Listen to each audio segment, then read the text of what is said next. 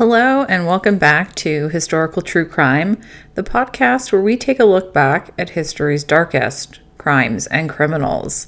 I'm your host, Lizzie, and today is episode 16, and we're covering a really infamous case.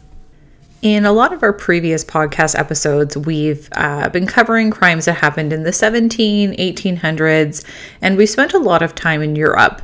But today we're covering a more modern crime for historical true crime.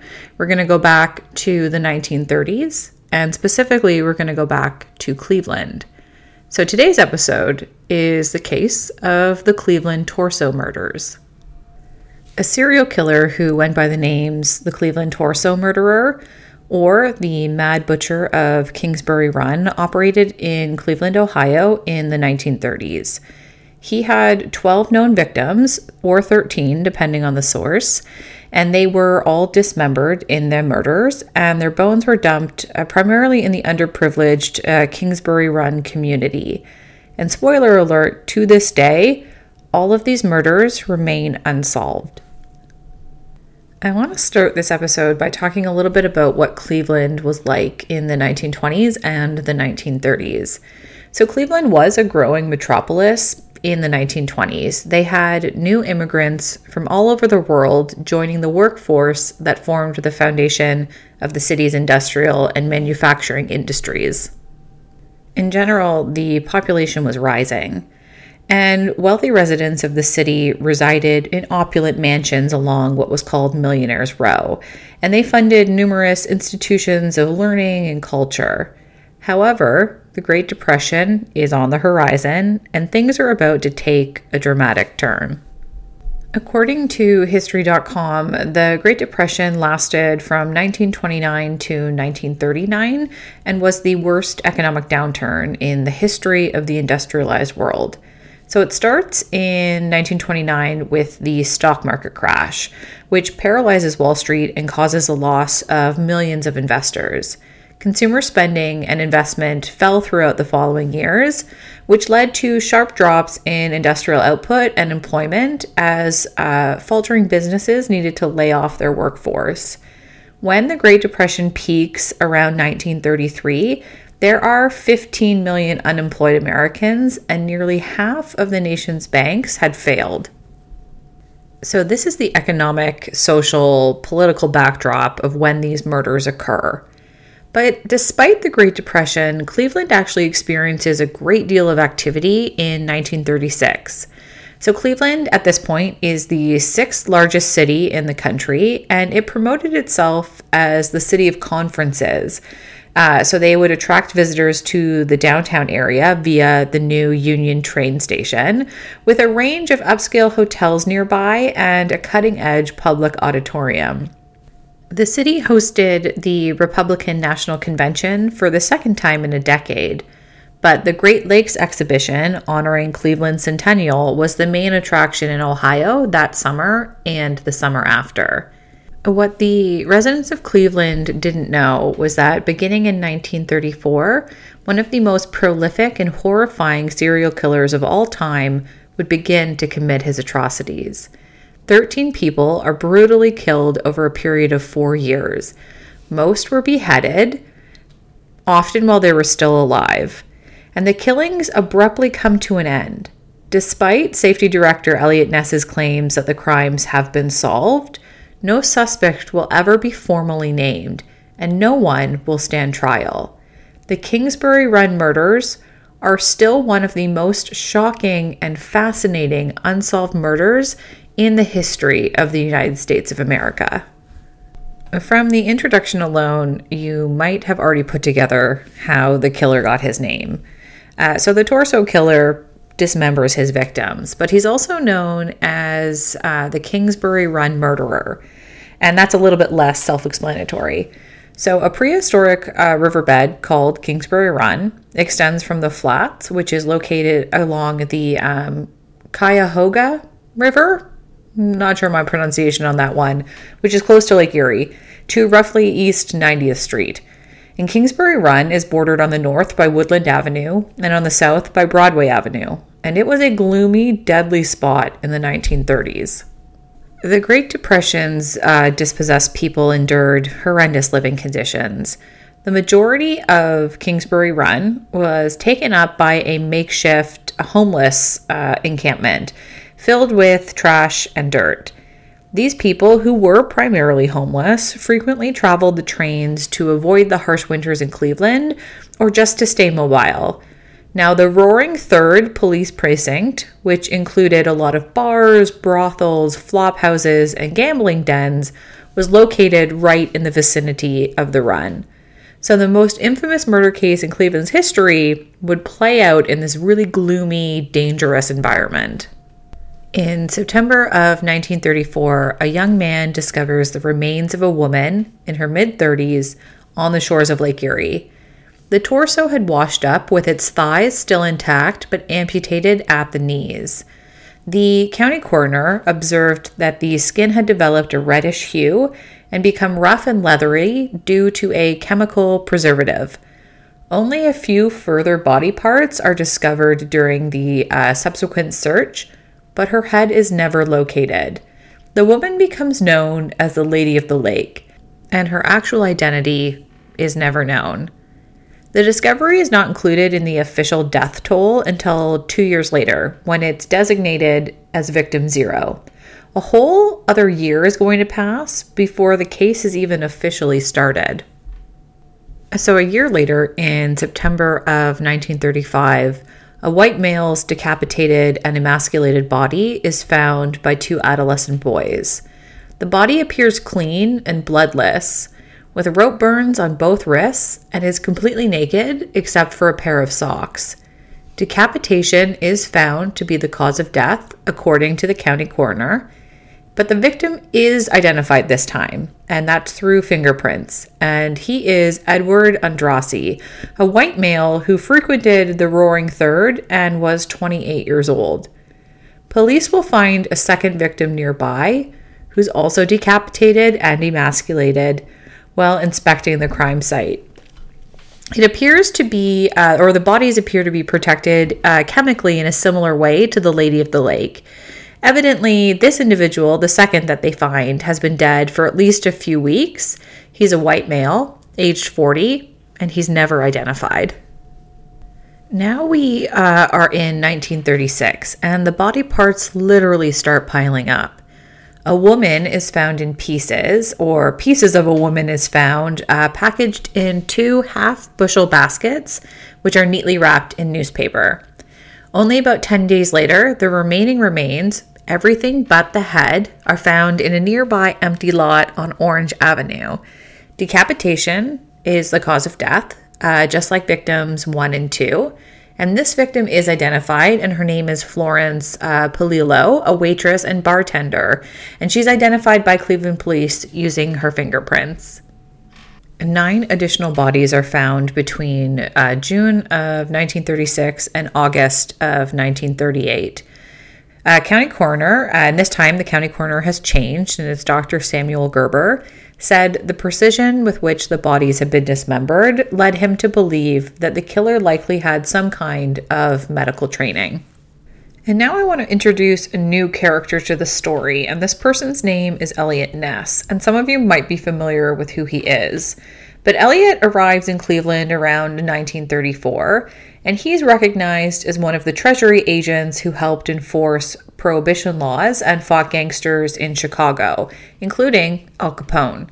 So the next year, Ness is actually appointed as Cleveland's public safety director due to his quote untouchable reputation. His objective is to professionalize and revitalize a police department that has become corrupt, lethargic, and full of political patronage. He immediately sets about tackling the city's mob, police corruption, and even traffic safety. He largely, however, disregards the case of the torso killer, whose body count does keep rising. Ness increases his involvement in the case after yielding to increasing pressure from the mayor, Harold Burton. In September of 1936, uh, Ness is personally going to take over the investigation and says, quote, I want to see this psycho get caught.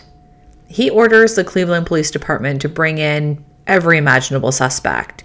including a homeless man who lived beneath a bridge that had 500 pairs of women's shoes, a man who routinely performed uh, acrobatics on a tightrope nearly 50 feet above Kingsbury Run, and a man covered in beads and amulets who claimed to be able to transfer heads from one person to another.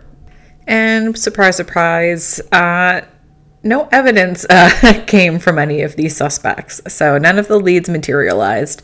And Ness has to begin conducting, or he doesn't have to, he chooses to begin conducting raids on homes closest to Kingsbury Run in an effort to find evidence.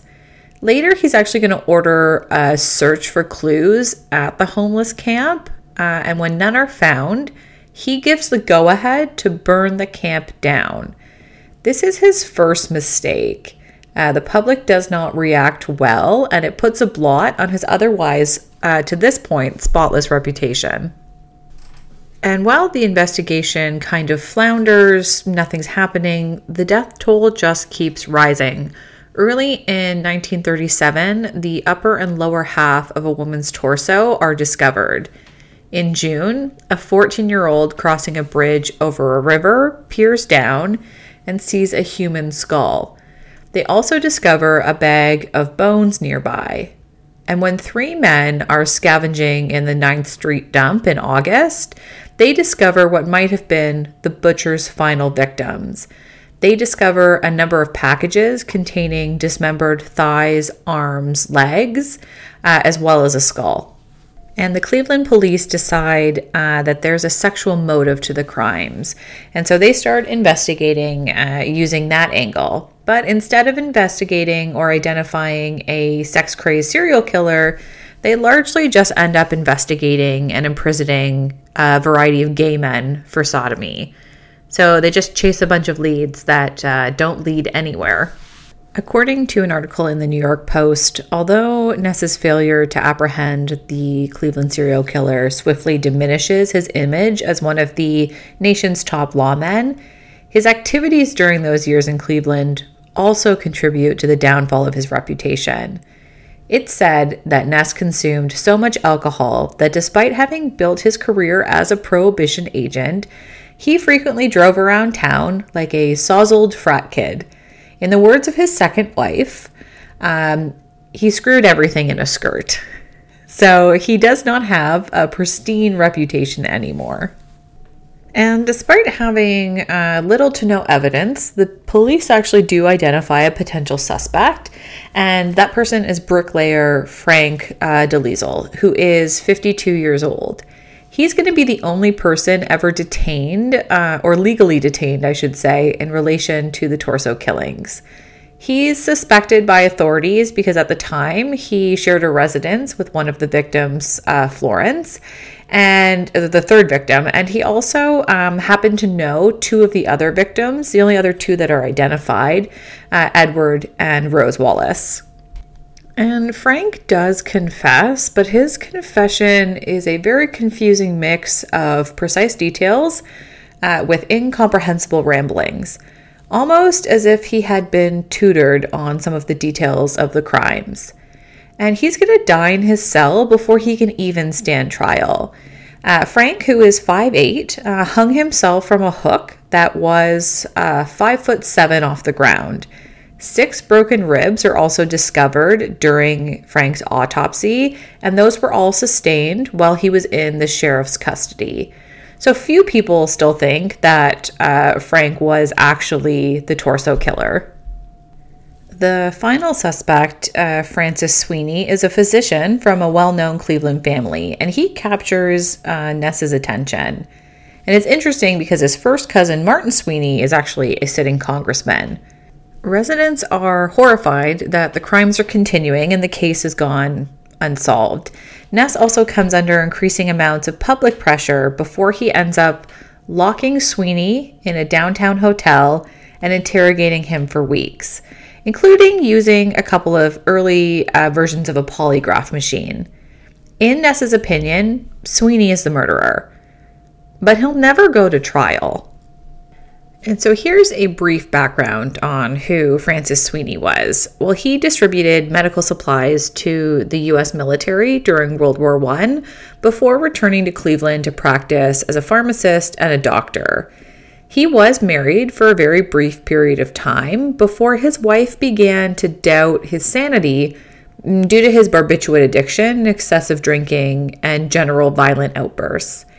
He's put through competency hearings five times between 1933 and 1938, or the exact years that the butcher's bodies accumulated, and he barely makes it through these hearings each time.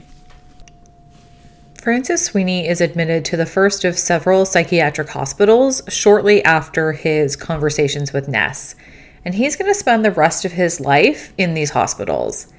However, coincidentally, the butcher of Kingsbury Run is never heard from again. The Cleveland police are sent a letter uh, that was allegedly written by the murderer in late 1938.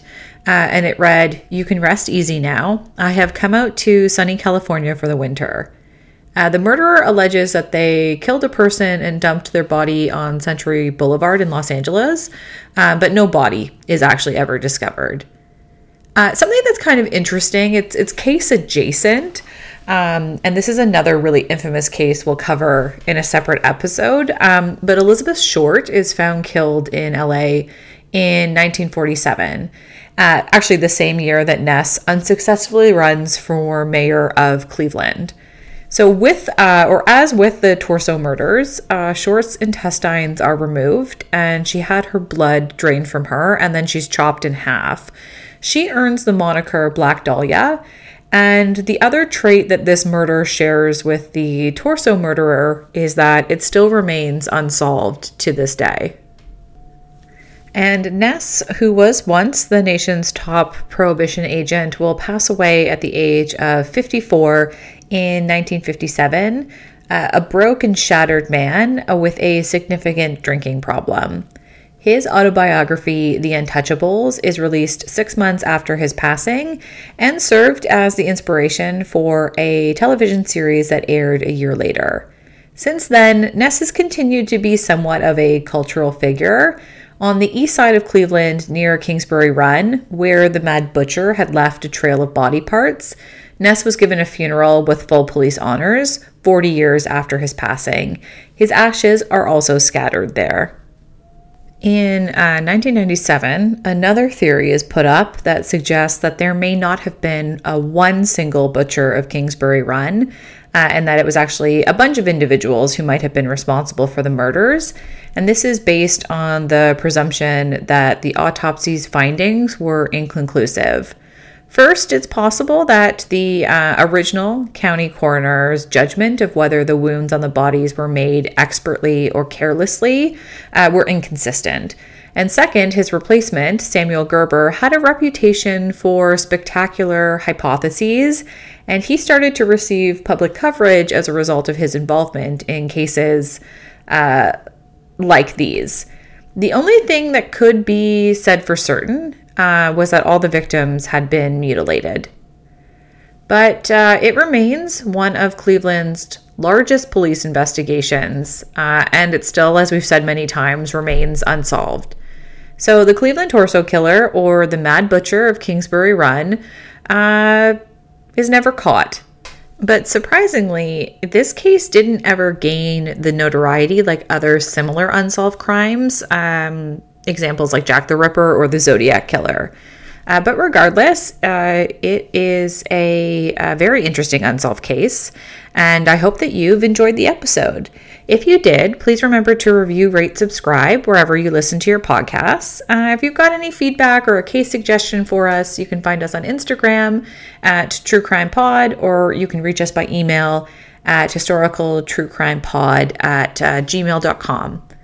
Thanks for listening, and we'll see you next week uh, for another dark and twisty case from history. We'll see you then.